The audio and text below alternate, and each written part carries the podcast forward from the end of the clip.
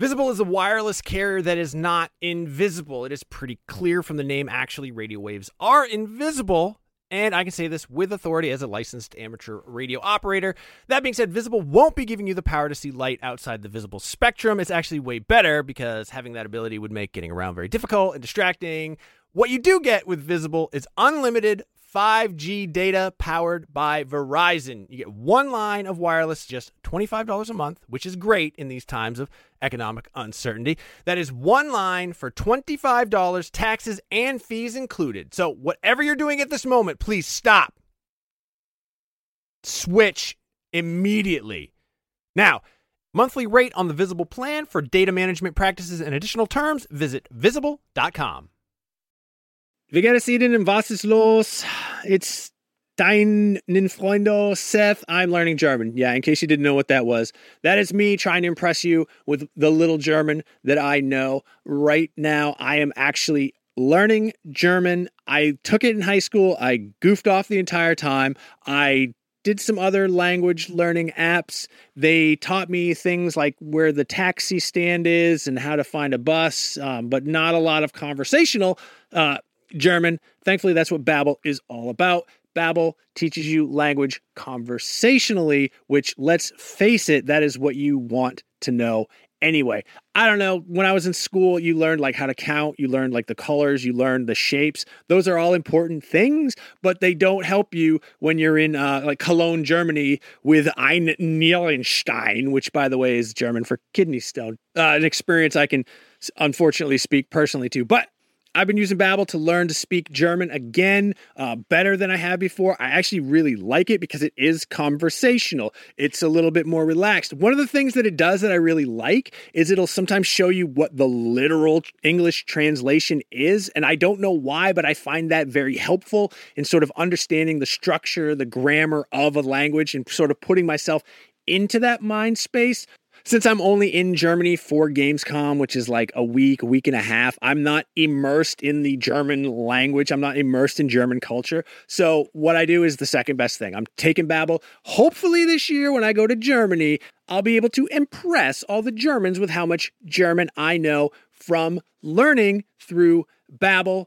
The app has pronunciation recognition, so you'll be able to learn how to speak better with your accent, how to actually properly pronounce the words. That way, you won't get made fun of by a, a group of older German men because you said apple strudel and not Apfelstrudel. Um, no, it's really cool. Uh, I'm going to say right now there is a special limited time deal for our listeners. Right now, you can get up to 60% off your Babbel subscription, but only for our listeners because you guys are the best ones, by the way, at babbel.com slash realm. Get 60% off at babbel.com slash realm. That is spelled B-A-B-B-E-L dot com slash realm. Rules and restrictions may apply. Nintendo!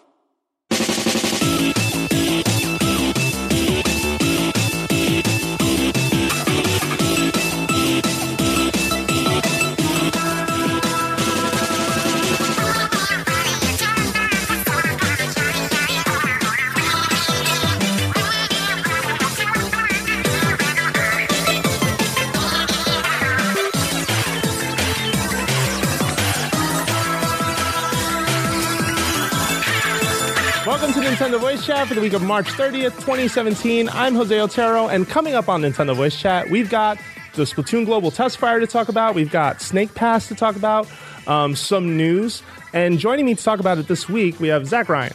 Hey, everybody. Yeah, Brian Altano. What's up, what's up, what's up? And we have Peer Schneider. Hello. Now, before we begin, I just want to start out with a quick thank you to everyone who has been supporting the show and watching the show. March uh, 2017 was actually the biggest month for NVC in, in the show's life. No joke. And we owe a lot of that to you. So thank you so much for watching, for listening, for checking us out. Like, we're very grateful for it. Crazy. It was such a slow news month. Yeah, Nintendo. nothing happened. Yeah, we need more uh, consoles to get announced and maybe released. Uh, Joke. Maybe like Yeah. a Zelda game or two would be. Yeah, cool. that'd be good too. Um, all right, so first up, uh, let's talk about the Splatoon 2 Global Test Fire, which uh, was this this past weekend. Um, don't call it a beta, uh, but um, you know some some news from the Inky front. So I'm curious. Out of all, like who played? I played a ton. You say some news from the Inky bit? front? Yeah, I from caught the that. Inky That was front. good. Yeah. Uh, What about you? Did you I get to tried. try? I got through the tutorial and then it could not connect to a single match. What? Yeah. And Okay. do you think it was like a firewall issue here, or Might have been you guys were hogging up all the internet here. no? I played from home. Yeah, I played here. And uh, everything worked for me. I like I had no disconnects. Mm-hmm. Uh, I got I uh, and we had three switches running in my house at the same time. We were all able to connect, always reconnected right away after a match. Um, and then at the end of the test fire, I'm like, ah, this is the last match, and my kids are like, nope, still going. You got that- And then they connected again, and they got yeah. another match. Yeah, yeah. Not not You got cool. that GM money router. I Not guess. cool. Like I wasn't able to Space play age anymore, but stuff. the kids were still. Um, That crazy internet. yeah. So uh, I, I, I connected to a bunch of matches uh, at the office. I used a wired connection first, but I did jump on and So you get docked one it and wired it, right? Yeah, Got it. docked it. and wired it. Reminder: There's a USB uh, Ethernet adapter you can buy for your Switch. If you have one for Wii U, use it. If you've had one from Wii, use that. Um, m- a couple of notes from me. First, uh, the Splat Dualies are really fun. Like this was my first time really like getting a chance to play around with them a lot more.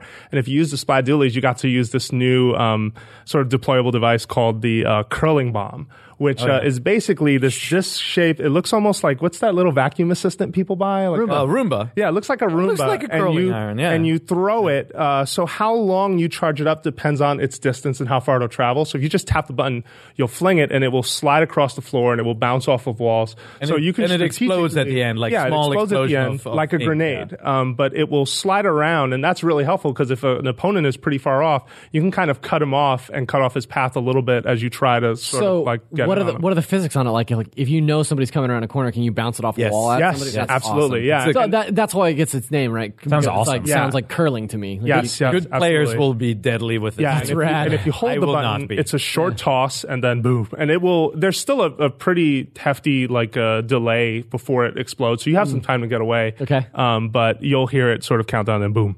Um, And of course, it leaves you vulnerable because you're almost out of ink when you shoot that thing. Yeah. right? like so Yeah. you got to be you got to be in a safe spot. But you can also curl it off the ledge and stuff. Yes, right? So absolutely, yeah. You can do some cool stuff with it. I, I really like that. Um, another cool thing is just how the splat dualies work in terms of, and you've seen this before when they revealed the game, but you can sort of dodge roll and uh, you'll bring together your two ink streams into one and just let off a, a pretty uh, powerful attack. Granted, though, the tricky thing with it is that the way I play Splatoon, I'm very much used to jumping into squid form quickly or almost like hitting uh, jump and squid form at the same time. And if you jump before you hit squid form, you'll roll. You won't turn into squid and then jump. So you got, I got to kind of change my timing because I'm so used to playing a certain way. So I'm sure everybody who played this, by the way, opened the map by accident multiple times when trying to jump. changed right? Like, jump. They changed Yeah. jump, and so like I, did, I haven't I hadn't played Splatoon for a while, but instantly I'm trying to jump. It's like map every time, and Bummer. Ah, what you Yeah. saying? Yeah, Yeah. Yeah, different uses the same button, controls. button placement as Zelda. Jump is the uh, the highest The- button. the Y button. Uh, yeah, Yeah. the Y button. Yes, It- or the X actually. From what Y. I played so You're far, right. and obviously we have barely seen any of it, and I just went through the tutorial, but like it's it doesn't necessarily feel like this huge jump. Uh, doesn't feel from, like, a sequel. on the Xbox. Yeah, Yeah. yeah, no, I think Yeah. that's 100 percent fair. I had a hard time telling the difference. Like honestly, I mean, like it looks the same, and I've seen it at a at an event with you before. I was Yeah, like, I played is it with Is you that there. more jaggy looking? Mm-hmm. Like when we first saw it, I thought. I, I even thought it was a step down, but on my screen it looked really nice. Like it had, it didn't mm-hmm. have a lot of jaggy issues, but it, you could have fooled me, man. If if Really? if I didn't know it was Splatoon two and you just saw somebody playing it, it Looks could have the been a same. new map. Yeah, Yeah, yeah, and that's definitely something uh, in the feedback that I want to get to. But last last positive thing I do want to throw out there is uh, I played this over uh, data tethering on a, on another phone I have. So I have a a Project uh, Fi phone that I use every once in a while, especially for trips. Because hell is that? Project Fi don't is, a, about it. is, a, is a Google um is basically Google's answer to like a data plan, and it works internationally, which is great. So if you guys You have- send me do you to have a Japan secret or Germany- identity? No, I just have the phone still, and I, I pay for it. Um, so Sounds like a secret so identity. I just Double decided Otero. to uh, no. So I decided to. Well, I haven't used any data this month, and it rolls over. So I'm just going to tether the phone to it. And uh, so where I live um, is horrible, by the way, for signal. Like it's just not good cell phone signal reception in general.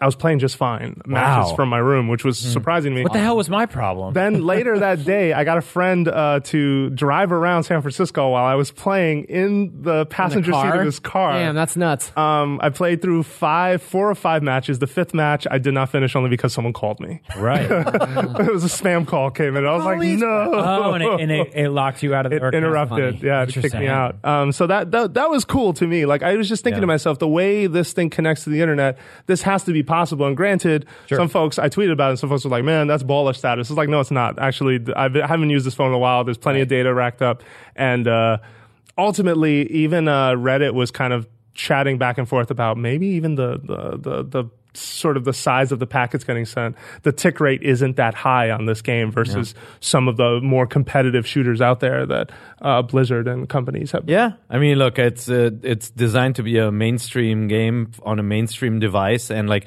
you know, we talked about the radio in the in the Switch. Like my reception in in the living room when it's docked is actually not that great. I'm Put a second router downstairs, but like it's not the best connection on the Switch. On my other consoles, it's How's it play? And so it ran smoothly. Like I had no issues whatsoever, mm. despite that low reception.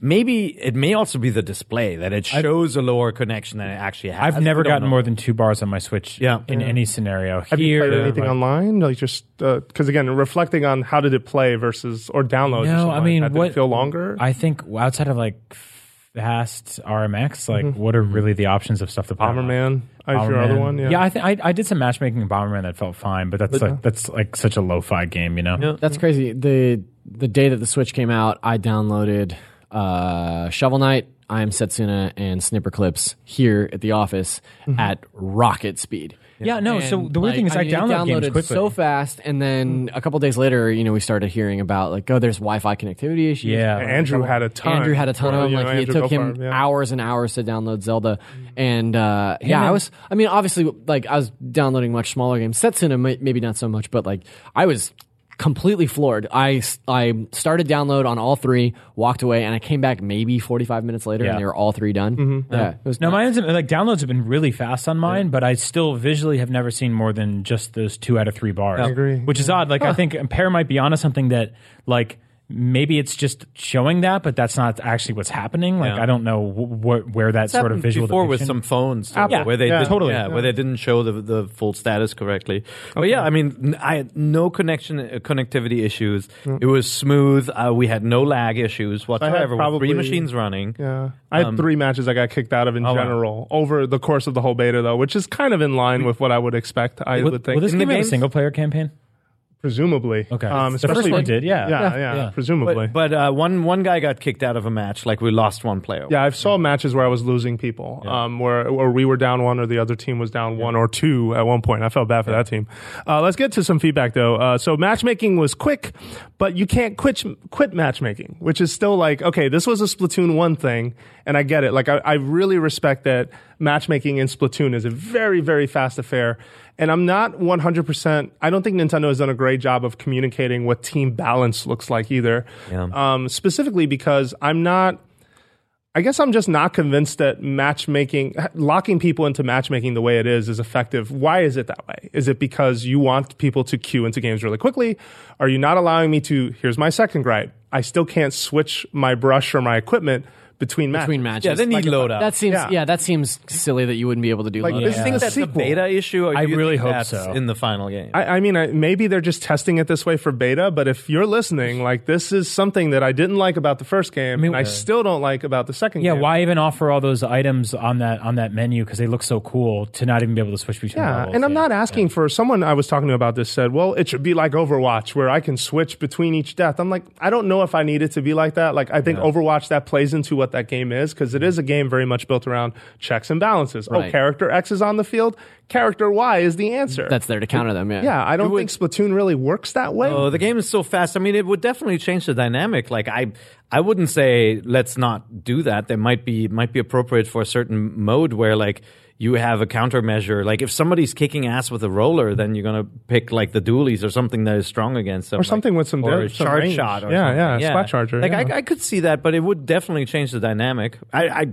can't tell if it's good or bad without playing that. But like they do need ro- loadouts. Like I, we've played matches in Splatoon 1 where it's a team of four rollers and you're like that's not going to work, right? Like you want somebody who's a sniper up high and like that you want to be able as it's matchmaking to say, "Oh no crap, I'll go and and pick a different weapon." And like granted this this version also had um you couldn't customize your character it would auto switch for you. yeah, and they still did And that So in the first maybe this is just different code. So let's let's hope they they learned that from the I, first I agree. Um, and then uh, just a couple of other little bits. Uh, no new modes shown. Just you're keeping it straight to turf war, which I don't think is a terribly bad thing because you are you have plenty of time before this game comes out. You said summer. Um, presumably, you're going all in at E3 and you're going to really talk about this game. I think that's why you're saving everything. Sure. If anything, Makes sense. You want to get up on stage because Splatoon is or, or your digital presentation, however you do it. But uh, Splatoon's really big in Japan. It's in fact probably one of the reasons Spl- Switch will do well Yeah, yeah, this totally. year. Like What's- everyone's going to want it for that. What's the release date for this game right now? Do we Not know? a date, just a ti- just summer. Yeah, is all they've said. Interesting. Um, I always thought it'd be like in the next few months. but my, my yeah, I mean, summer is in the next few months. yeah, it is. It's coming up faster than you think. E3 is like around the corner. It's kind of scary. it. Stop it. Let's not talk about it. Uh, and so my other thing is just another weird schedule where it's like, well, for these six hours, you can play, and they were generous. Like uh, five minutes before the uh, the hour would start, the servers would turn on. So I was like jumping into matches early. But it's like, listen, man, I.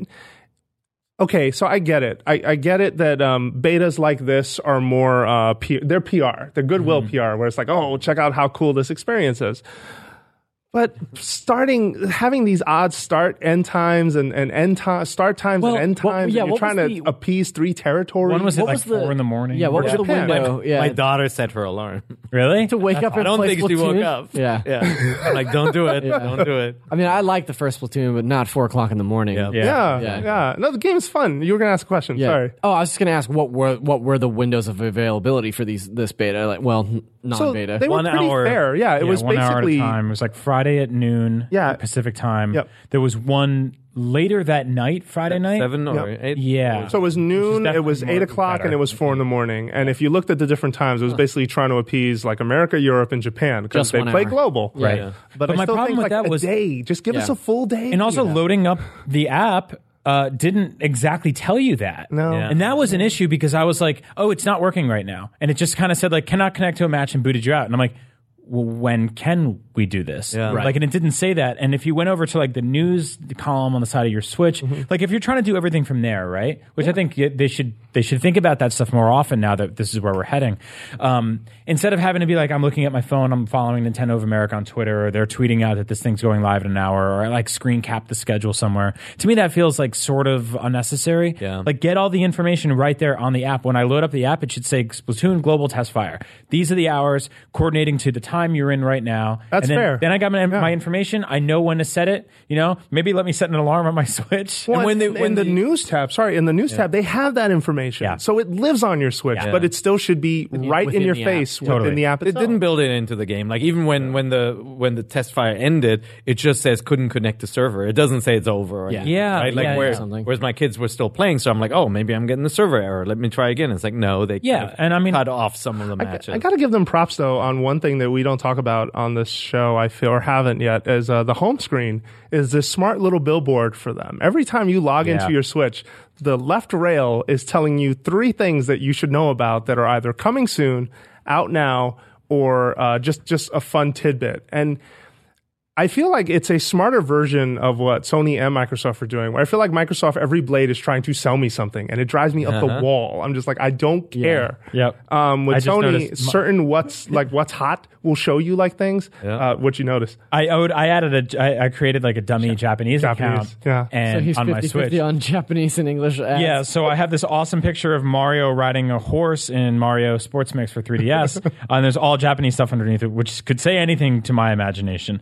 Um, um, so that's that's hard to separate. But no, I do love that news tab. It's Smart. really cool. Yeah. Um, I wa- I found myself like I watched some of the dev in, the diary Zelda interview Yeah. things on there Yeah. just because like I'm holding it and I'm like yeah it's hard to get me to like sit down and like watch this video hunched over my laptop but like I'm I was laying on my couch I had Yeah. like my my head back my feet up in the air and I'm like yeah I'm gonna watch this Zelda thing right now that's Yep. awesome. Yeah, I feel weird praising marketing, uh, but I have to say that that's a smart move by them to Totally. just get information in front of people in their own way using their device. And I think it's smarter than what the other two guys are doing. Um, How did you play Splatoon? I played it with the Pro. I played with everything. You did everything? Yeah. So See, the I was weirdest like- thing it won't do. Wait, what? Tell me. No, your I was I was story. just so worried about like I'm like I'm gonna play the Splat Dualies because they're new, and I'm like I'm not even gonna switch. I'm like Mm-hmm. Yeah. gonna play that the entire match. style? I didn't want to change the controllers because like the time was so limited. I didn't experiment. So I experimented each time I played. I did uh, some in the Joy-Con grip, some handheld. Handheld, they did the smart thing where you don't have to tilt the device too far for like Right. motion aiming. Yeah. You also feel weird tilting it, so I found myself just turning with the right stick a little more. I, I just think that was a natural reflex. Um, funny enough, though, every Switch game I've played. If you pick up another controller and press a button on it, it goes, "Oh wait, would you like to switch controllers?" and just press L and R. Which, by the way, I didn't know you can bypass by just pressing. The, I think it's the plus button. You don't have to press L and R. That's a weird Really? thing. Oh, I've I didn't know that. Yeah, um, Cheat codes. I, I think some some games do it, some Add it to don't. the wiki. That, that's a new thing. Um, Splatoon won't let you switch to another controller.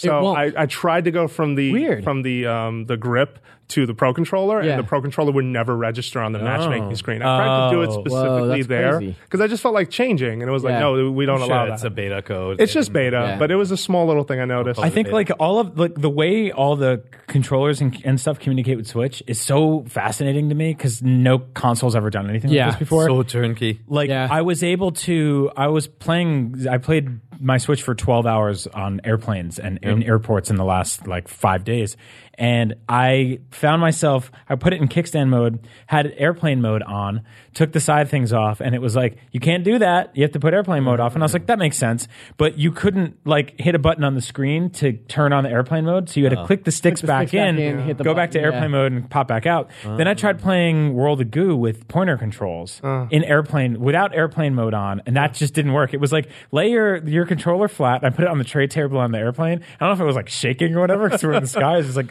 they wouldn't let me do it. So there's all these like funny little things, but technically you could bring a pro controller on an airplane mm. and put the kickstand up and play Zelda like that, right? Yeah. Yeah.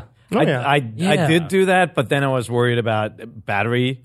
Or even, like and uh, when Bluetooth is on, on, like it your, drains your your battery a battery faster. time goes Yeah. down. And so I was like, you know what, I'm just going to do a handheld mode. But what sucks about that is I have, and this is like classic Nintendo, where like every if for every time they open a door, they close a window or whatever. We- I like that. That's kind of cute. yeah, where I was like, all right, I want to put it in kickstand mode and uh, play like this with the controllers on the side, but I also want, don't want to kill the batteries. Yeah. Oh, I have my charging cable. I'll cl- I'll plug that in. Oh, I can't do that in kickstand mode because Yeah. they put the the charging bottom. cable down here Yeah. instead of the other. I always thought kickstand mode on an airplane was risky, man. Like turbulence. That's the only word I got for you. Yeah. And the thing goes flying, and you Airplanes are risky on an airplane. no, but I'm just saying. I don't fly first class like you too, but in my uh, in my setup, like the kickstand made it really. I've low. literally never Yeah. flown. It first wasn't. class. It wasn't. I don't. even- yeah, even I personally, upgrade. I don't think that the so, kickstand so goes kickstand back didn't far work enough. for me. Yeah, like it, it was, and and so there's that custom stand, um, the Hori one. Yep. Uh, I've seen uh, Gian in our design You can use team that as uses a an,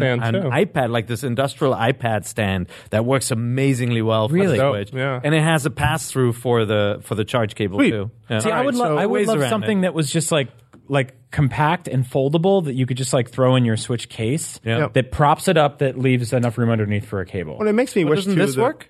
Doesn't this have the? Yeah, that's prop? that's what I was Yeah. going to say. You can use that. yeah, but you can't charge it at the same time. That's time. a better angle too, because I feel like this angle is so tight. No. Like I want it like Yeah. this. I do wish the uh, the the kickstand in general had been just a panel. Like it, like have you seen like a some I of agree. the uh, Yeah, the- Windows, one of the um, ones that, like, folds out, tablets? yeah. just Yep. the whole back panel just Yep. goes whoop and it's out, and you have something that's like with a little stable. magnetic thing on it. Like- Yeah, yeah, I, yeah. I'm totally with I you like on that. that. So did you use did you see, use the Joy-Con in Splatoon detached? Yeah, I in the did. tilt Right, control? right is tilt is for aim basically, And it then worked left- Yeah, it was, I was fine. I yeah. mean, it- it I mean, works it's, well it's enough not in as Zelda. comfortable, yeah, as, as I Such would a like. quick Like game, with the, you know? with- Yeah. Splatoon is. Yeah. No, no. So much more Twitch, dude. Yeah. Uh, so it's, yeah, I, I expect people to get crazy good at it. Just like there was a subset of people who Mario Kart Wii with the steering wheel, they owned everyone. How? Like, That's gonna so happen. nuts. Who I I want to meet understand these people. Yeah. How? That, There were already some folks. It took me You all know of, who like, you are. One, one course on Mario Kart Wii to be like, no, thank you. yeah, I was like, I was like, yeah. "Nah, no, it's not gonna happen. But in Splatoon, there were already a couple of people um, who were super good at the game. Like Yeah. you, you, you could tell they never stopped playing Splatoon,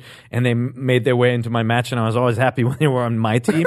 But like they're they're they're so good at this game that um, I was I was a little afraid for people who saw this test fire and said, "I'm going to try out the Splatoon. I never mm-hmm. played it," and went in. They must have been it must have been so daunting Yeah. because it's complete mayhem. But don't right? forget, like the key thing this game has that most shooters doesn't is that progress and and sort of your contribution is not who you kill, but what you paint. Yeah. So I, I still think that like the original Splatoon, where that happened, Yeah. it was still the the effect of like, oh, I just painted this whole area and claimed Right. that for my team, so I'm making Did progress. the first Yeah. game have bots? no, No. 'Cause never. This one does. Yeah. Or did not not this one does. This one needs them. oh, really? Before I confirm something. no, this one definitely needs them because I think a lot of people are going to be playing this game like single player is a really cool idea. But when you're not tethered, when you're at when you're on airplane Wi-Fi or whatever, wherever you are, You may want to Training play a mode. match. yeah. Yeah. Like, I mean, I was playing multiplayer Bomberman against bots on the plane the other day, and I'm like, this is fun. Like, it's fun. Like, they're not as smart as, as players, but Yeah. it's fun. It's just a nice novelty to have. You can say there were certain uh, single player stages in Splatoon that the uh, the Octoling was definitely like a bot because they were shaped and Yeah. looked just like a Splatoon character, which Yeah. makes you wonder: will they be playable in this or not? Yeah, it wouldn't be too much work for them, I think, to to add To add bots. bots, but like, yeah. we may find Splatoon two to be exactly like the first one, where it launches with a limited set of stuff, and then they'll add. Oh, that's happening. I'm willing By to way, bet that like, right now. One of the one of the maps, I forgot the name of it. Like the the protection against spawn camps was huge. Like Mm-hmm. the zone that you couldn't get to as the opposing team without doing like the inkjet or something was humongous. Yeah, yeah. Yeah. Yeah. Which means like the strategy is going to be rush out, do everything else, and in the last couple of minutes, that's when you the last seconds you, you color everything back home. All right. So, in an effort to keep this podcast fresh, because we have to move on, uh, I just need to hear from each one of you. What do you need from Splatoon 2? Like, whether you played the first one or not, what is the thing that you're looking for to pull you back in, Um, or to pull you in for the first time? a kind of more robust tutorial, um, a great single player campaign. Hopefully, maybe even porting the last one so more people can play it, and uh, bots in multiplayer because I can never, I'll never be able to be as good as you guys, and I'd rather just fight stupid Aw, robots. But you can be on our team. I don't Yeah. want to be on your team. Yeah. I don't like either of you. Wow. It's, it happened here. Voice chat. 100% it needs voice chat. Two, it needs loadouts. Yep. Um, and three, it needs more variety in, in map selection when you're playing. Like, I did not like the. I did not like the scheduled kind of limitation of maps and kind of tying it to the different modes. Um, I did like the concept of like special events and things like happening. Like I, I love that. I hope they keep that. So up. the schedule, though, was to me an inherent solution for we're only rolling out this much content too. So I wonder if that will at all change. If you're listening, you're going to tell this story at E3 clearly, but make sure you answer that question. Zach, is there anything you're looking for? for I just need to finish Zelda. Uh, the only reason that I didn't play uh, this last weekend was because any time that I spent with my Switch, I was just playing Zelda. Yeah. Um, so I need to do that. But I, I, I really liked the first Splatoon. I didn't get super into it because I played pre-release. Um, I played a ton of it pre-release. Actually, I finished all the single player stuff and was doing like competitive matches um, before the game actually came out. And then when the game did come out, uh, my save was nuked, and I just start, I didn't want to start over. From Yeah, all the zero. progress didn't So carry. it, I never went back to it and said like, okay, I'm going to get back into Splatoon because I had to. Uh, there was such a huge gap that I needed to clear to get back to where I was previously. So I think coming in at the ground level of Splatoon 2, like I'm already all in, and it sounds like what you guys are saying, test fire wise. It's it's shaping up to be pretty solid. So like I'm definitely going to pick it up and get right into it. So So you guys, you guys are doing a video series for IGN called Link Together, which Right. I absolutely love. Where oh, you no. Thank you. you take the the two oh, controllers God. off. I know where this is going. Each person has one controller, and you're yeah. playing Zelda. Yeah. Are we gonna get Splatoon Link? Are we gonna get Ink Are you gonna be the together? jump? together. Ink. You have to get a together. tattoo together. Then that means too at the, at the start. or Brian and I end. already I have don't matching have half tattoos. a tattoo each person. Yeah, Uh-huh, yeah. that could work. Like Um, a Joy-Con. Uh-huh. Okay, uh, so let's move forward to. I think the next game would actually be a really good uh, Together. link together So game, good. and I think it would be Snake Pass. What? Um, That's- I, I seems think Snake impossible Pass to would me. be near impossible to Yeah. play. Yeah. Or we need some sort of a challenge around it. But let's talk about it. So Snake Pass, this is the first Unreal 4 engine game that is running on Switch. Uh, Brian and I are playing. Is anyone Yeah. else playing it right now? I've watched you, and I'm downloading it right now I because I played- saw you play it. I played at the Nintendo preview event that you and I went to Right, right. about a Got month it. ago. I did Um, too. I yeah, and checked it. played. And I played a few stages there. Yeah, Okay, that was cool, awesome. cool. Yeah, I had a really good time. Yep. Uh, I, I told the story on Beyond this week too, but um, I had a really tough time sort of adapting to the controls, Yep. and then the guy that was giving the demo was like, "You got to think like a snake." And I thought he was being a jerk, and then it was like, "Oh no, I really, you really do. Have do. to think Yeah. like a Yeah, snake yeah. thinks to move around in this Yep. game." So the elevator pitch is you are a snake trying to. It is a puzzle physics-based platformer essentially, but you are a snake that can't jump. You can only sort of slither your way around the map, and you have to use your points of contact and smart movement to basically snake and coil yourself around things that you want to climb. And that sounds really nebulous because, in fact, it comes across that way. In Right. fact, the controls are like driving a car. Um, you hold R2 Yeah, to move it is forward. a little like driving It's a car. Resident Yeah. Yeah, it's R two to to move forward. You cannot go back. And uh, th- th- talk a little bit more about. So yeah, What- what um, are the- it's the- a very the- non-traditional controls game, and that's probably scaring off some of you right now. But to me, it feels like a like a, a game I've never played before. New which I- yeah. It feels like a new type of way of controlling a game. And um, I mean, I grew up with the sort of cl- vintage N64 collectathons, and I think this is hitting a lot of those sort of bells and whistles. Well, Um, not to mention, it also looks a lot like one of those Yeah, games. Like it's- it's, like aesthetically, it reminds I, to me, it immediately reminded me of like Banjo Kazooie. or Viva Pinata. yeah, or- yeah, yeah, yeah. Uh, Yeah, that sort of HD, rare, yeah. yeah, Yeah, yeah, that sort no, of totally. rare look, yeah. It feels like an HD rare game, but So what's rare looking. It instead of Sounding. Yeah, Yeah. Instead of well, David Wise did the, Yeah. did the songs for the game, which That's you know, right. he's Banjo he's worked Kazooie, on. same guy who Yeah. scored uh, some classic. I mean, games. Donkey Kong Country. Like, there's Tropical there- Freeze. there's a, there's a couple songs in this game that like really evoke like the underwater theme song from Donkey Kong Country, which is like one of my favorite video game songs of all time. Really good jam.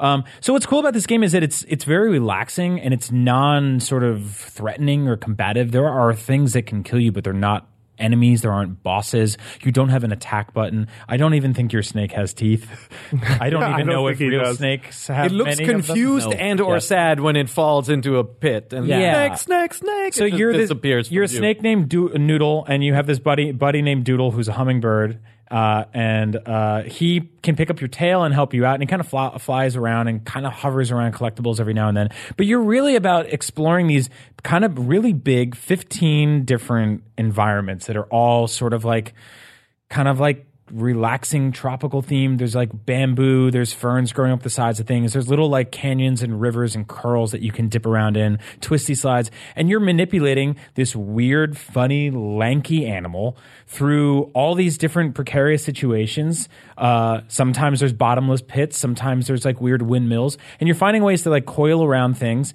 and and traverse these environments. In it really to me it feels like um, part vintage N64, but it also kind of has moments of like Monkey Ball to me, where it's so sort of like precise, um, but also fun and laid back. When you're trying to Talk collect about an things. original It's concept like the, too. Monkey it's like ball the monkey weird. ball Glover kind of variety Totally. of platformers, Totally. rocket robot on wheels, like that heavily relies on physics. Yep. Stuff, Yeah. right? Like I mean, Well, it's constantly you, you described you- it as playing as a wet noodle. Yeah, Like, yeah. It hangs on to something, and like if it gets imbalanced, then slippity slip. You right? Slowly it falls slip off of every surface, no matter how well positioned you think you are. And I think that's very clever. I also think what's really clever is the control scheme because, uh, like I was explaining earlier, you have R2 to move forward, but the smartest piece of the controller is that you can lift your head at any moment.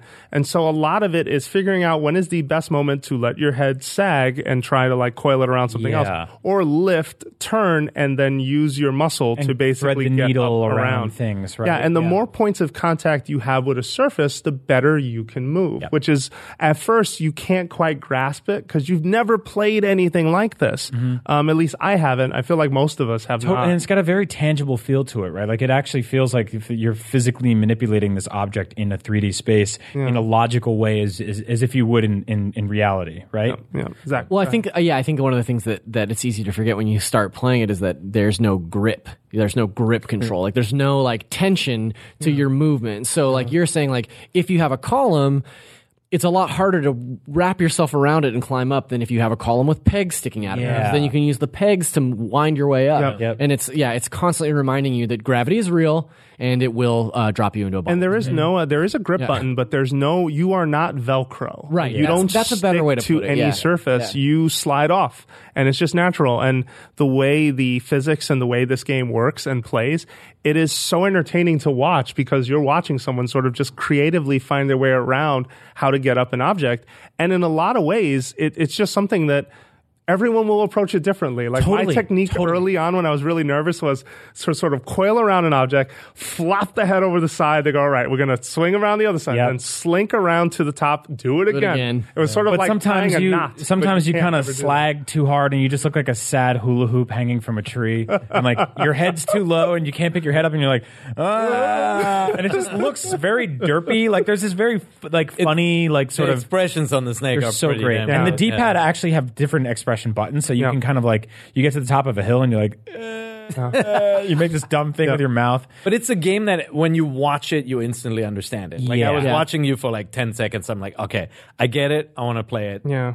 I think No, it's perfect recommend- for uh, like like Switch too, because I think uh, specifically having something like this on on in a handheld. First of all, it feels very Nintendo. Like Yeah. it feels like their idea of like we took a really like Nintendo's design philosophy is usually like we have this amazing gameplay mechanic or this hook, this control method first, and then the characters sort of become secondary. So it feels like a Nintendo game. It's charming and it's it's like bright and colorful, but it's also something that you can play for just a few minutes, get a few collectibles, hit the home button, and X out. You know, And then think- value wise, right? Like it's a twenty dollar game. What do you get? Like three, three, four hours out of it, or how long? I want to say it's probably like that. six hours. Yeah. It depends on Yeah. your collector's bug. Like you can play it just to collect the three th- uh, things that you need to get out of a stage. I think you're playing it wrong if you play it that way. Personally, like it is one of those collectible driven platformers where you just want to find as much stuff as you can. Um, so if you were to play that way, I think you could probably get through it in three hours. Yeah. Although you will not learn the nuance that you need. I feel like the collectible game is also part of just getting more Puzzle solving controls. and, yeah. I will say though that as the progression ramps up, um, they get nasty with you a little bit. Like the first couple of stages, the first few worlds of the 15, I want to say more than the first third of the game is very uh, gentle with you on the idea that okay, if I had to coil up this microphone stand, for example, there's always ground underneath me to catch me, or a pool of water, or something, so that ah, I messed up. All right, let me just go back up there again. Later stages, it, they, that turns into spike pits and and bottomless pits. Right. Um, much much later in the game, they introduced the concept of wind, which is not your friend. I haven't gotten there yet. I, I'm I'm trying to like um I'm doing sort of a completionist run, right? And I'm good at getting every collectible in every stage before I move on to the. That's next fun, one. yeah. yeah. It's the way I play like New Super Mario Brothers and stuff yep, like that. Get all the gold coins and keep and keep moving. Um, and I'm kind of right about to see the other shoe drop with this game, where it starts to get a lot more challenging. Yeah, 'Cause wait right you- now yeah. I think getting to the goal is probably pretty easy, and in some cases, like the goal's right there in front of you, and you have to collect these three different colored orbs to open up that goal. But there's also like seven gold coins per level and like 20 blue orbs, and collecting all of them is how you 100% it. And like I played a game, uh, level, a level for an hour today. And I just sat down for 10 minutes and found that last gold coin. Yeah, and it's a good it feeling when you do. And it's great because now I'm done with that stage and I'm moving on. But, But the camera is an issue in this game. I feel like it doesn't keep up with you. Uh, just just to put paint the full picture for folks, Yep. um, that's something that uh, when you're coiling around objects, it's a, it repositions itself in weird places. When you're on a moving object, oh my, like where the camera ends up sometime, you're like, what? Why am I dealing with this? And then it's slow to turn, Yeah. which is another issue I'm having with it. Like a game where you where the physics will dictate how long you'll stay alive and stay on the uh, sort of clinging to this branch Sure. or bamboo or whatever. If that if the window to save it is a couple of seconds long, I should be able to is. quickly like swing the camera around. Now, here's the thing that I'm learning though, whereas when I started like six hours in or eight hours in, I felt like I could never save it. I've gotten to the point where now I can, but it takes such a long time to get there. Like I finished the game before I got that confidence to Yeah. really be that good. Yeah. Um, and I, I just think it, it, it is an issue. Also, the checkpoint system is a bit stingy, I feel. Whereas, um, you know, there are checkpoints laced with all over the level, and you bank whatever collectibles you've picked up at those checkpoints. But here's the thing sometimes you'll do what seems to be just an impossible maneuver, like something you're like, there's no way I can make that. Yeah. There's no way. There is a way. You can make it. But after you've cleared it and you're like, oh, I need a checkpoint, there's none around and you one. have to keep going. So if you fall on the next thing, you, got gotta go do it over again. back, so yeah. it, it starts falling into that repetitive, like, oh, I'm not getting it. You feel like you're being punished, but I still feel like in the end, you are getting better at controlling it. And I think that's why the developer went with that system. Okay. Not saying I agree, just saying that's uh, that I, I- think is a, is a slight I- issue. And I think it changes your play style too. Like I've found myself adjusting to like I'll go out hunting for a collectible or two. I'll find one and then immediately go back to the checkpoint, go back Bank out it. there, get Yep. another one, bank another one, bring them all back to the bank. Um, and I think the, the camera definitely can be cumbersome. Mm-hmm. Um, I think more so with the fact that you're dealing with a fairly non-traditional control scheme, Yes. which means that you are holding the switch. I was telling you the other day, I thought I was going to break my Joy-Con because I'm squeezing on with dear life with that R trigger to be like, don't let go of that branch. now over here, I'm lifting up his head, and over here, I'm like, you know, making him smile because that's important. And then I'm, I'm trying to control the camera at the same time and wiggling him around, Yeah. and all My of a sudden it's like, really sweaty, yeah, Yeah. and you you're 20 feet up in the air on this like bamboo spike, and you're trying to reach a gold coin with your derpy mouth, and at the last second, you got to tilt ever so slightly so the camera doesn't let you down. And that's the thing. Sometimes they put a collectible just right out of reach and it feels impossible. And you're like, there's no way I can get that. And yet, with practice and with confidence, you learn, oh, I can. Um, but I feel like the, the lessons they're trying to teach are maybe too compressed within what they're trying to do. Maybe that's why they went with this checkpoint system. I'm not sure. Other quick thing to note, uh, there are no time trials on the Switch version at launch. PS4 and PC does. I believe Xbox One should. I haven't played that version yet. Uh, I am reviewing it, by the way. Um, the lighting is not as sharp on Switch, at least in the launch version. They released a patch today, which looks a little better than I Yeah, remember it looking, especially in handheld mode, where the first day it looked way too jaggy in handheld mode. After the patch, I picked it up and I was like, oh, this looks a little cleaner to me. I'm not sure. on, in handheld mode, um, yeah. I, I thought on the first day, I thought there was like something on my screen because it just had this like weird Vaseline. It was a little blurry. to it. Yeah, I agree. Um, but they've, I think they patched that and it looks a little better now. So I, I gotta keep testing, but it looked better to me. Um, and then there was a really bad Joy-Con issue day one, um, which is patched now. That your Joy-Con would go absolute like it was like someone had the volume up to eleven on the Rumble. No, I, I um, was when telling you, were I, on a- I when had to shut on a- mine off. on a circus. Weird. I was on an airplane and it was nighttime and people like were waking up. It was like, Yeah, yeah, yeah, it was really weird. As he's trying to like stay on the bridge, no. um. So I mean that It was that loud in your hand. oh, dude, dude, yeah, yeah, it's only really on loud. Joy-Con too. On Pro Pro Controller, it was fine. There was um, weird. there was a couple other games. There was a one one other game at launch that just had a ridiculously loud rumble. I think people just got really excited Faster about that. MX, right? Fast RMX, I think. Yeah, yeah, Yeah. Fast RMX, and they patched it. Um, but it was incredibly loud on launch day. Like you're just like you would crash your car and be like, "Roar!" and be like, oh my god. yep, yep. All right, uh, so we're going to move on, but quickly, just want to throw out some notes. First of all, Gem, uh, which I think was Graceful Explosion Machine. Uh, was Yeah, Mo Bean was on our show, Yeah, uh, show, uh, from Vertex Pop. Uh, that has release date. That's April early 4th, April. right? Yeah, it's next week. Um, awesome. And also, be really happy, be excited, Brian, because OG Metal Slug comes out this week. I already bought it. Yeah. Oh, Yep. you got the Japanese Dude, I one? love Metal Slug. Yeah, yeah, the no, Metal Slug is out. right now on the Nintendo store on the uh, American eShop. Oh, okay. I thought it was, uh, we were still waiting for it. It's probably up now. And So my, for those keeping track at home, if you're weird like me, they've so far released Metal Slug 3 two weeks ago and Metal Slug 1 now. Now. So what?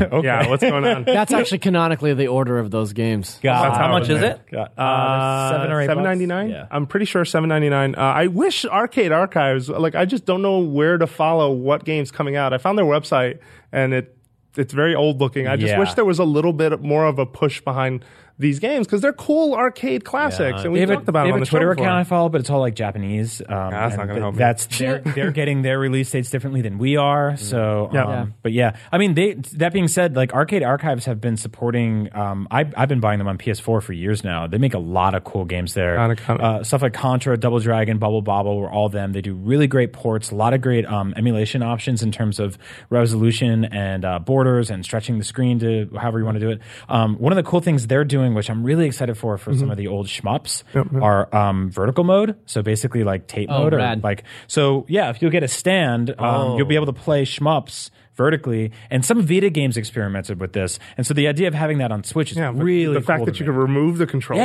Yeah. like that's it. because I mean, a lot it. of arcade games were big, tall Yeah. standees Yeah. like that. So um, cool. Oh, Yeah. man, what was the GameCube like classic? Ikaruga? Yes. Yeah. Oh, Dude, my. put Ikaruga Somebody, on please. Switch in vertical mode. I'm Please. all over that. I It's used to turn my TV sideways game. for that. Uh, we we just need Namco to make like a special controller kind of cradle thing for it. So Would love that. That's like a, maybe it has the buttons on the side Yep. or something. Oh, that'd so good. Going to be even more annoying on this airplane. Oh yeah, All right, so I, and I- big rumble.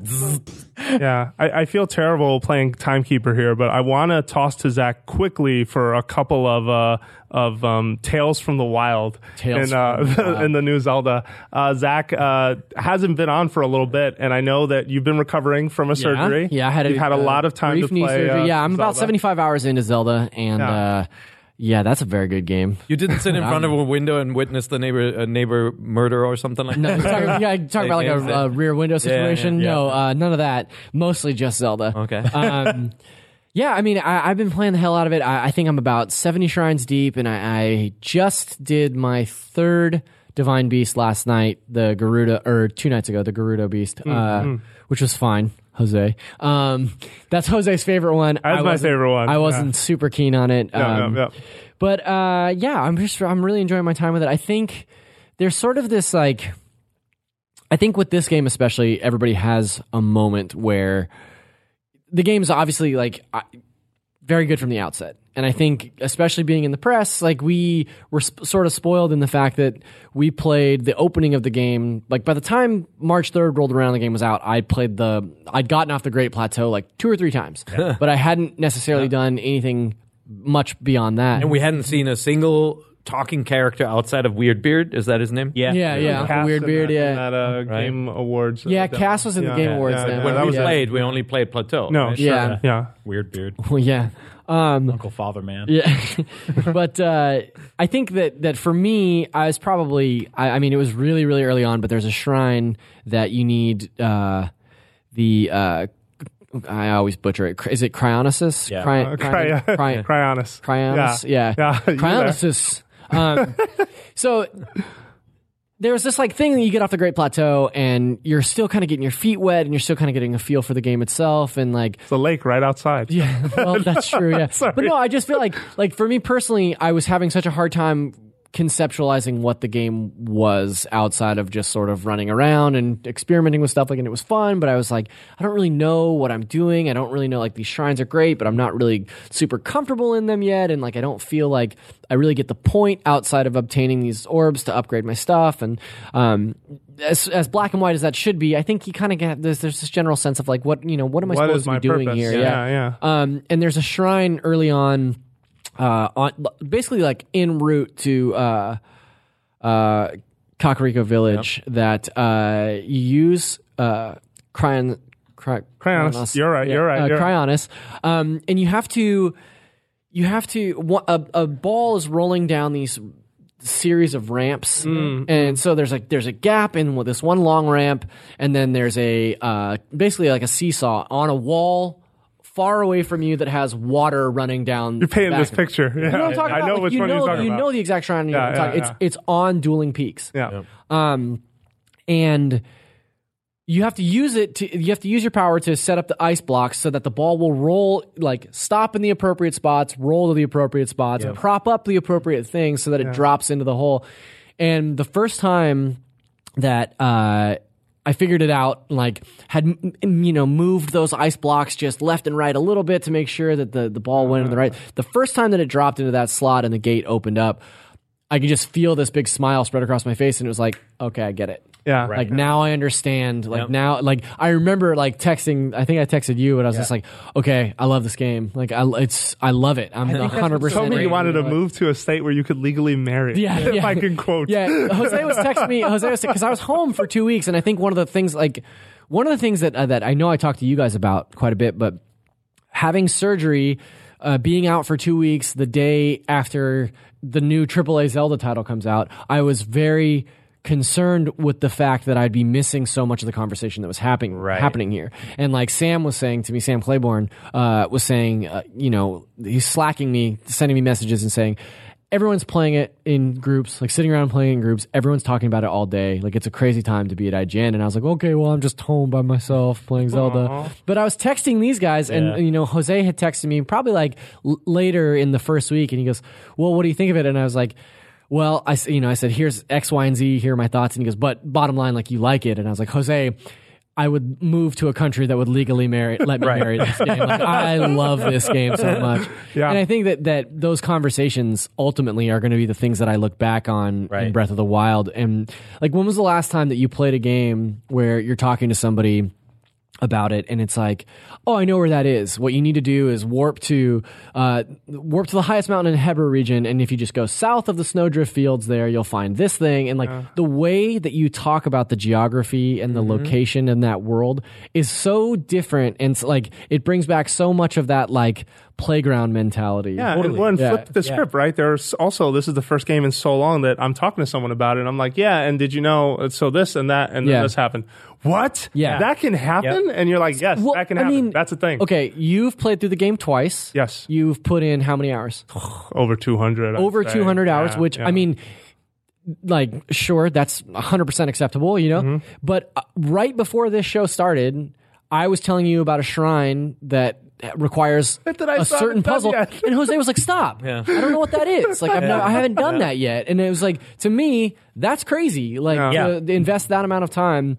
And Brandin Tyrrel, who, who works here at IGN, really hit the nail on the head talking to me about it because he was saying, uh, I've never played a game that people talk about their hours of play as like a rite of passage. Right. Like And it's not never the like they've done. Right. Yes. It's never it's never like you talk about a game and you're like, oh man, I really, oh god, I think I must have put 70 hours into it already. In this game, it's like, put 70 hours into it. I've only done two Divine Beasts. I still got half the game to play, you know? And it's oh, like, oh really? Well, I- I've played 90 hours. I've only done one Divine Well, there's Beast. that It's there's like- that like Homer Simpson, you know, twelve foot party sub thing where he like he's just gnawing on the sandwich and it's just disgusting by the end. He wants to get mm. rid of it. That's how I treat most open world games, mm. right? Like you you're working on them for a while, and by the end you're like, oh, I only have these missions left or these Yeah. missions left. But I feel like with Zelda, even when you've chipped away at so many activities for 90 hours, there's still so much yet left to do, and still the basic just moment to moment of combat,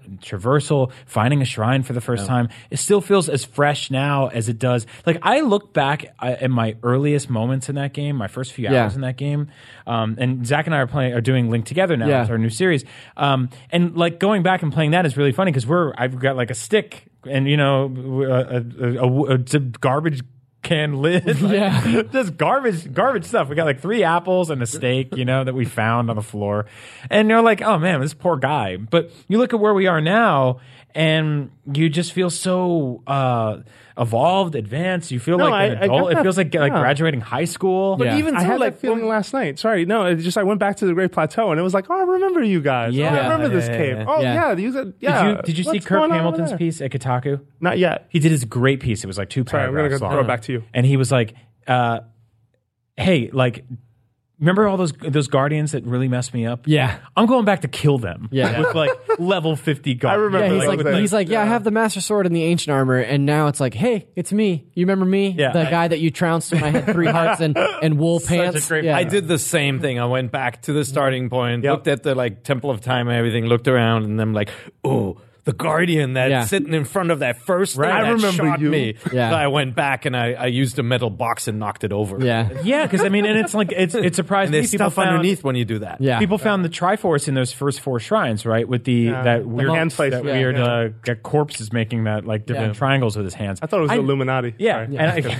he's throwing throwing up the Rockefeller. logo. Yeah, we he's a go. big Jay Z fan. Yep, yep. Um, and again, I missed, I missed, I missed all that stuff because I was just like, oh, I want to go outside and play. Yeah. And now that I'm like this far in, I can stop and kind of smell the roses a little Yep. bit because you know now I'm looking at the way all the systems work together. But, But do you uh, like? I mean, we were talking earlier, and you're like, you've not picked up a star fragment, for example. But Yeah, you got to be hundred hours in. Yeah, it's right? crazy. And like I, for the first time yesterday, I, I noticed that when you're on Death Mountain and the heat is like completely out of control, if you go to the your menu in the lower left corner, it says error. Oh, Did you see that? No. No. Yeah, like the, the machine can't work because it's too Yeah. hot. Like That's really check, it has all these little things that you'll Yeah. find. Check, check your map if you're in a sna- uh, sandstorm. I Yeah. will tell you that too. There's a Yeah. funny little thing there as well. No, and uh, hopefully next week uh, we can finally do the uh, enormous spoiler, Spoiler cast. cast. Thing like I'm, I'm. Brendan Graeber made me promise not to do it while he was on vacation. He's on vacation this week, so uh, we're gonna figure that one out um, and work it. I'm just Uh, pushing, I I'm have- pushing that Ganon fight down the road. Yeah, it's there. and I think I think it's me. I think what's really funny about that is it. By now, I'm seeing a lot of people that I follow on Twitter or something like that that are posting like beat Zelda last night. Like Oh. here's a screenshot that's like Calamity Ganon defeated, whatever. Like a lot of people are finishing this game and. To me personally, like I have, I'm not in a rush to get to the end. I want to beat the game, and to me, finishing the terms, game, yeah. and to me, finishing the game means finishing all 120 shrines, upgrading, maxing out like two or three different armor sets that I really love, and then like finishing like three or four side quests that, that I've been holding off on because like I just really want to do like I want to find that big horse I want to do this other thing you know like there's like a very specific number of terms that I have for myself before I'm like great now I can go take and, and that's the wo- Yeah. wonderful thing. You set your own terms for what you want to do. For this playthrough, I decided to storm the castle without taking out any divine beasts. Yeah, it was funny went through the following whole- you. Yeah, It was funny following you because you're like, ah, I'm in my second playthrough and I'm gonna do X, Y, and Z, and then the next tweet was like, I went in and fought Ganon anyway, whatever. Like- Yeah, I was like, it's time. It's no, so but then cool. last the multi, night, the uh, multipath stuff is so awesome. Well, and that's the thing. Then you can define your own your own fun by. Uh, uh, last night I was take, shooting uh, bokoblins with uh, ice arrows and then Bubble posing class. for selfies with them. Like I would Yeah, stop, yeah. pull out the selfie cam, and be like, click. Yeah. I just wish there was a better way to share those photos, but I agree. I mean, if you if you want more of these stories, we, we did a really good episode of Bit Fight. Just Google Bit Fight or look for it on Oh, you saw the Eventide? We did an Eventide Island challenge. Owned you it. Guys, uh, Owned it. Yeah, where spoiler you guys warning. Basically, had to play. You guys had an advantage, so you had full distinct powers and high yeah. hearts. Like I went I to thought that we had thing too with. much. I went to that thing with four hearts. I'm like, this is. I told good. Mitch I- yeah, afterwards, and his Eventide. defense was, "Oh, I want people to be able to beat it." I'm like, Yeah. dude, Oh, I barely even got there with the stamina I had. I was dying in the air. I was like, ah, and then it landed on the island. I uh, I did Naked and Eventide.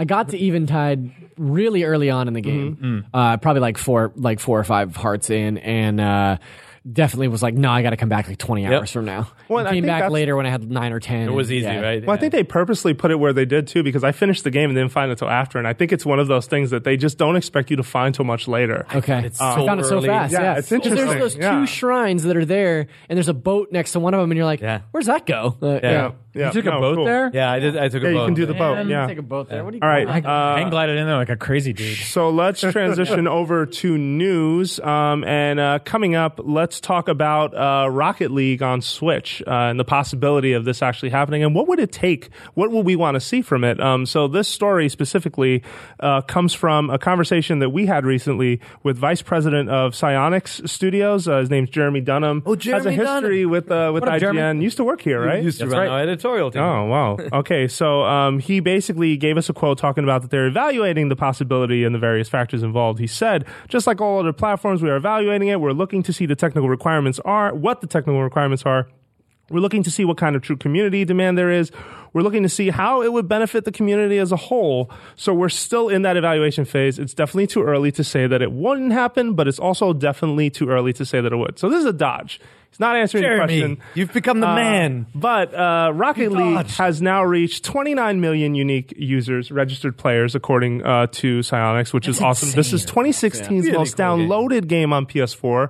Granted, reminder, this was available for free on PSN at one point. It was it was PlayStation Plus, Yep. but it, it didn't matter. That only helped fuel the fire. But this, I I feel like Rocket League is still a big deal, and I think it deserves a place on Switch.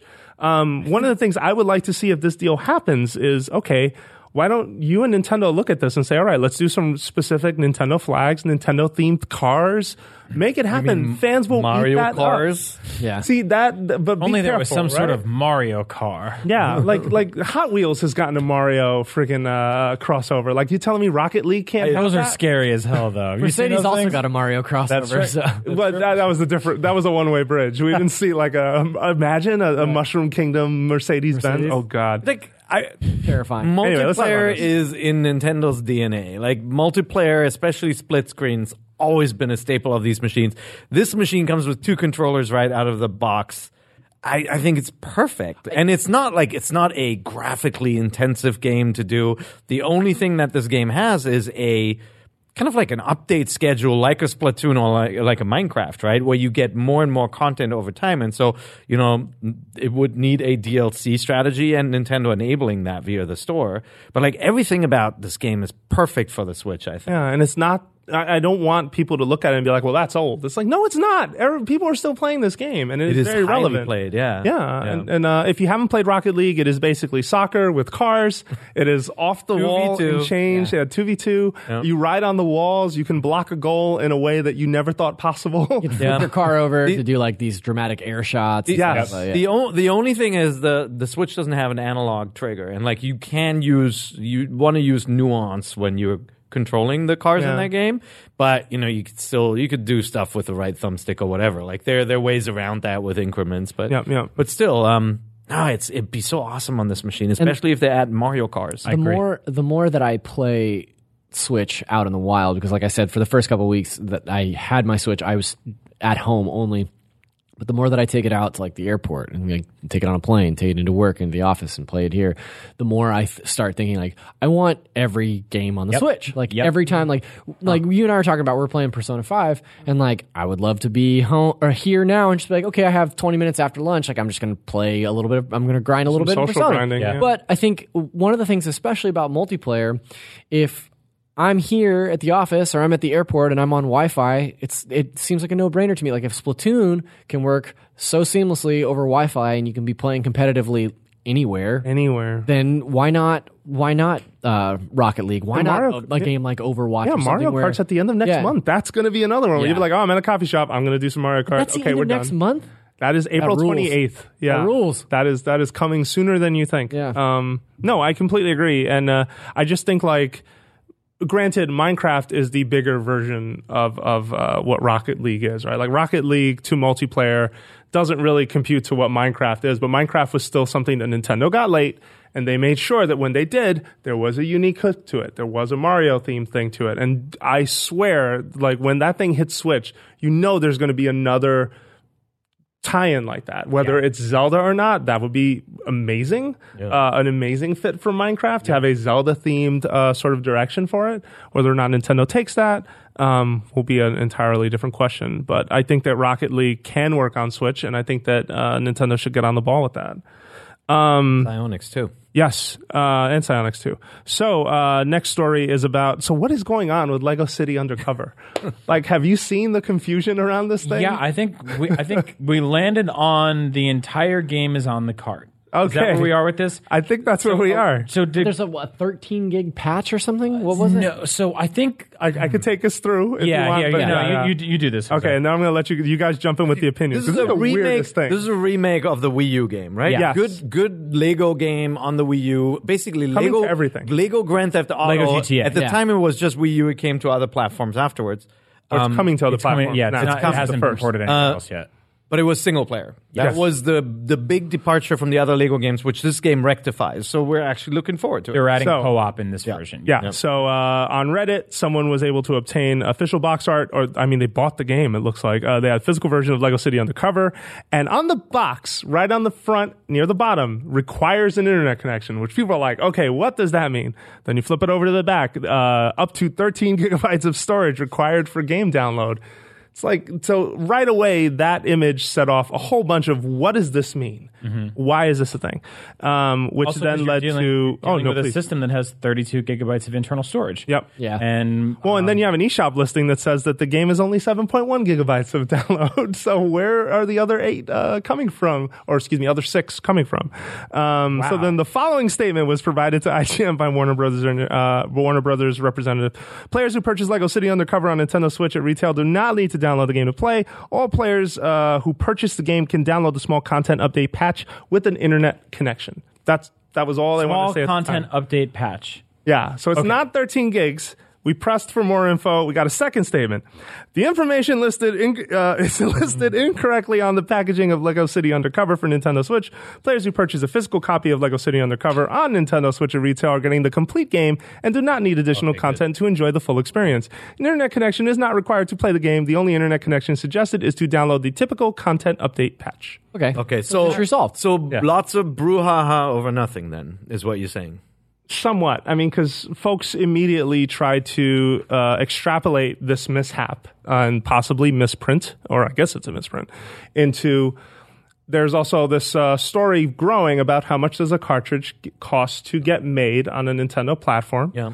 Um, and of course, the natural reality is cartridges cost more to manufacture than Blu-ray discs. That is that is no one is re- refuting that. Correct. Um, but uh, for some independent developers and for some smaller publishers, it seems to be surprising to them.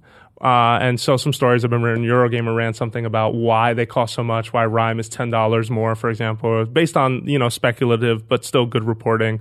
Just interestingly enough, we talked to some developers uh, and have heard, "Hey, man, this has always been the story with cartridges on any Nintendo anything. Like it's never been that they were a cheaper solution. So why are people so up in arms over this?" Right.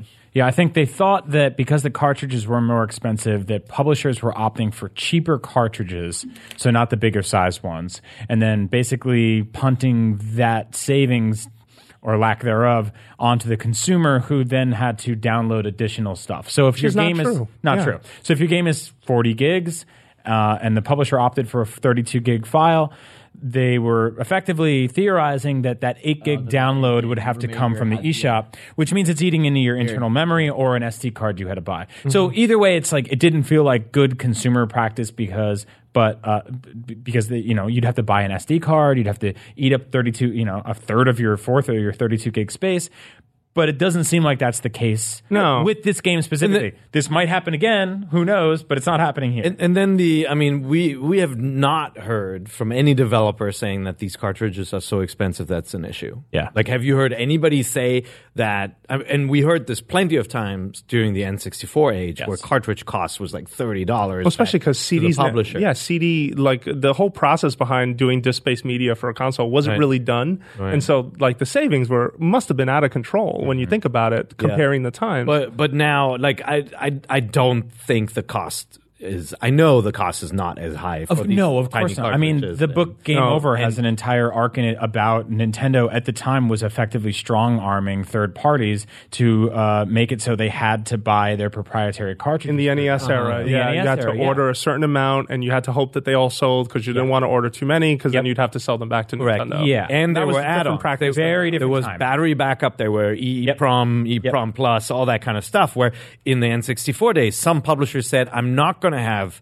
The cartridge save your data. You're going to have to use an external memory card. Yeah. Like that. That also happened, right? No, Those were cost savings back in the N64 days that don't apply anymore. Totally. Then I, I just feel weird that some folks are throwing this uh, lobbying at Nintendo too. That basically, well, your digital and your retail cost the same, and it's like, well, name any publisher where that's not the truth.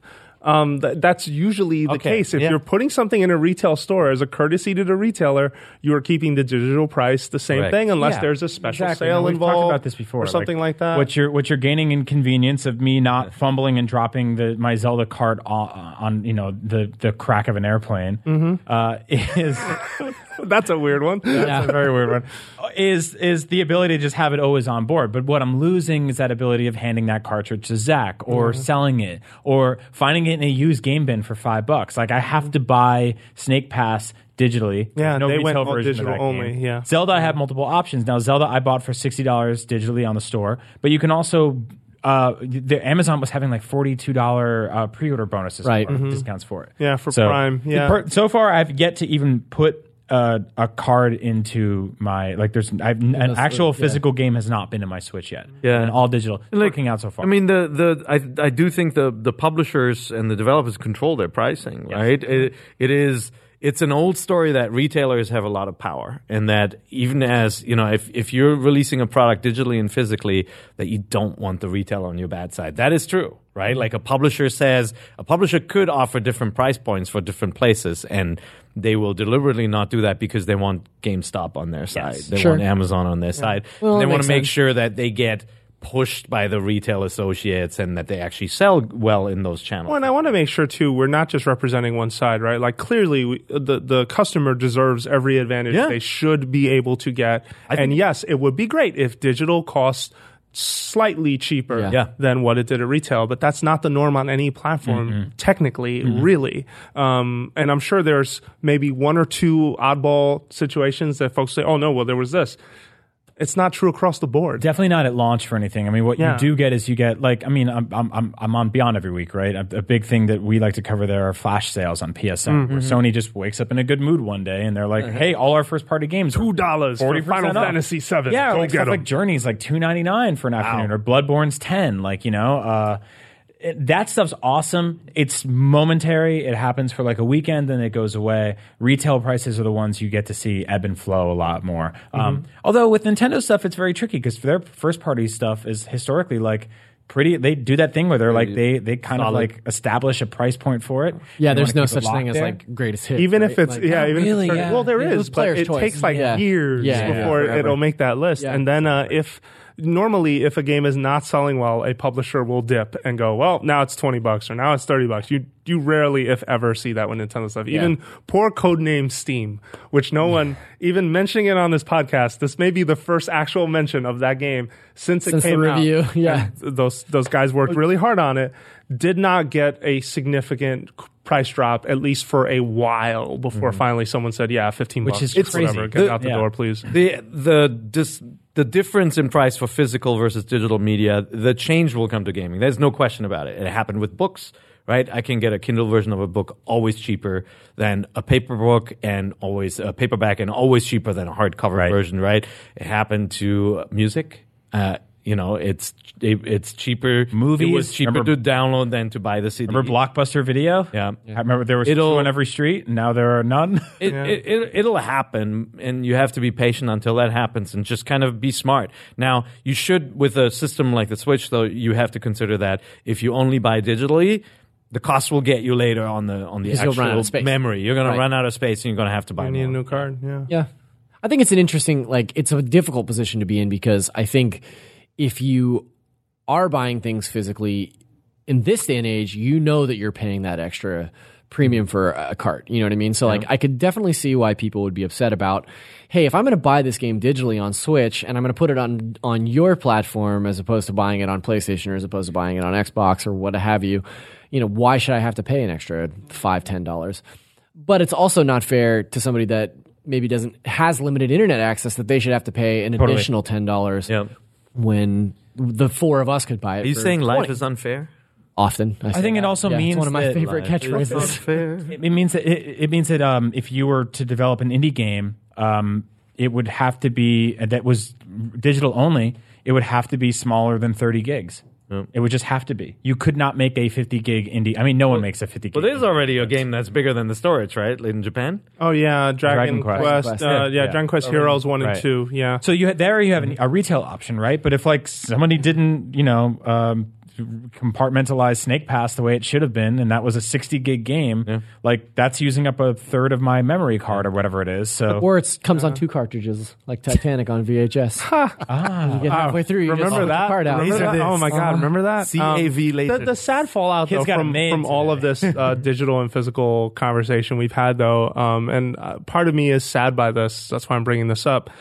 Uh, the slow, inevitable death of the boutique video game store, which there have been some amazing boutique store. Like I grew up in the Bronx, with not too far from Fordham Road, if you know where that is, Yep. or not even too far from uh, sort of Third Avenue, and where uh, you'd run into like just these mom and pop video game stores, and some of them tried really hard to sort of just show video games in, in a positive light or gave really good attention to displays and to making the store feel like a place you wanted to go to. Yeah.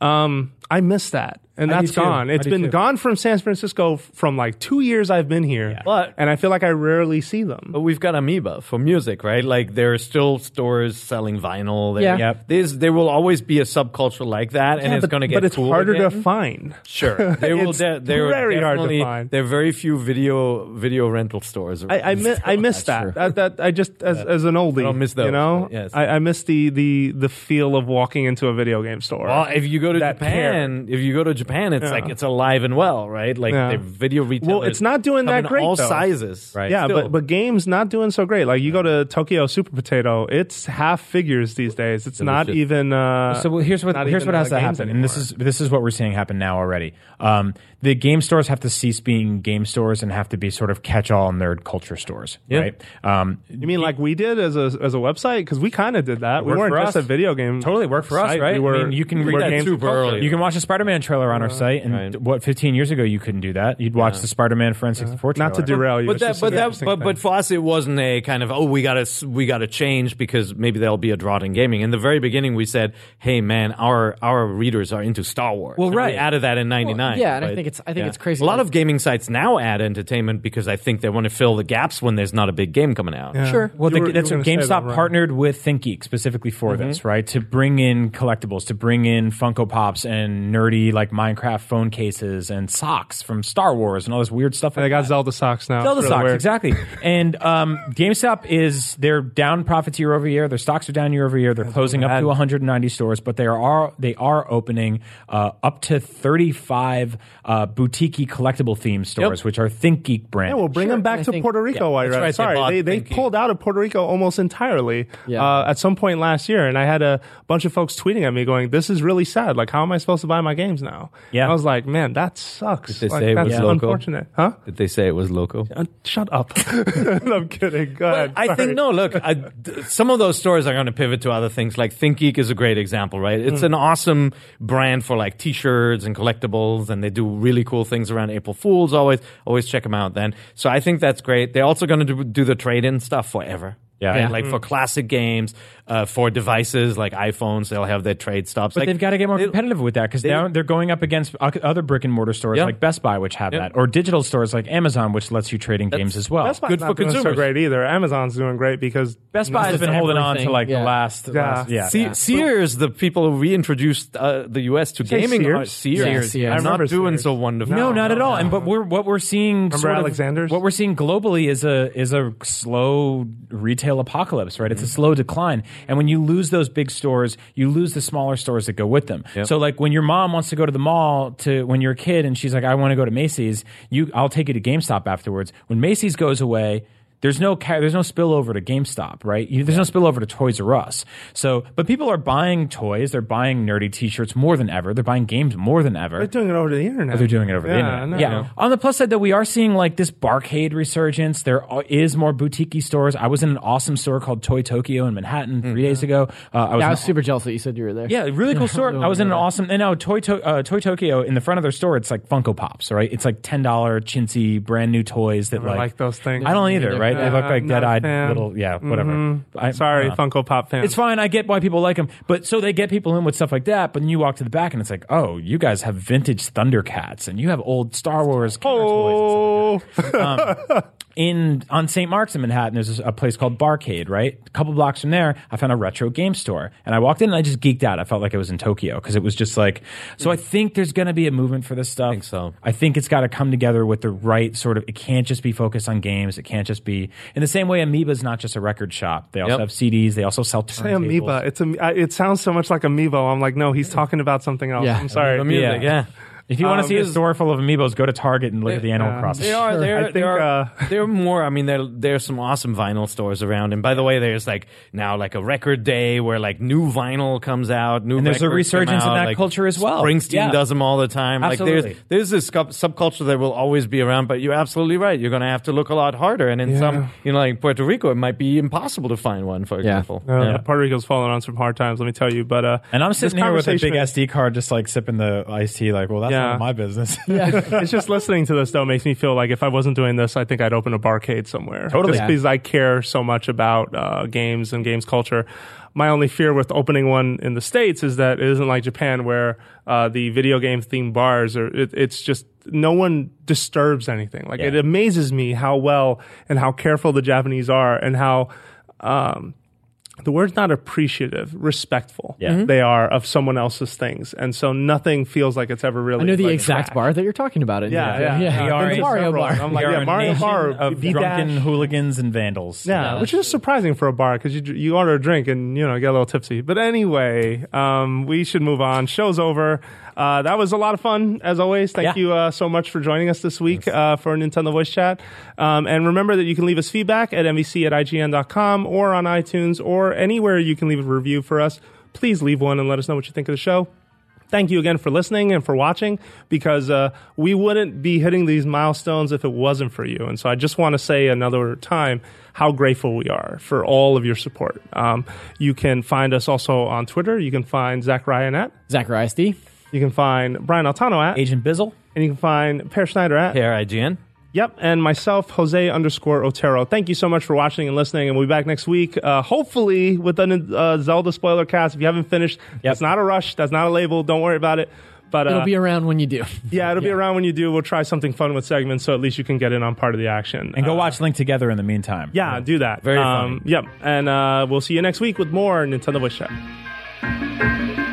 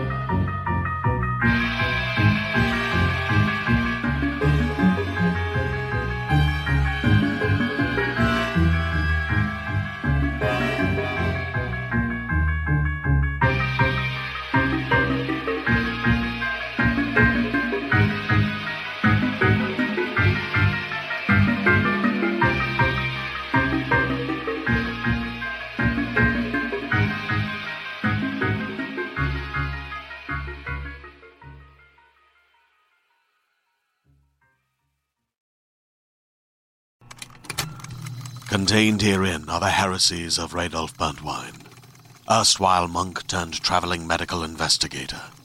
Join me as I uncover the blasphemous truth of a plague ridden world that ours is not a loving God, and we are not its favored children. The heresies of Radolf Burntwine, coming January 2nd, wherever podcasts are available.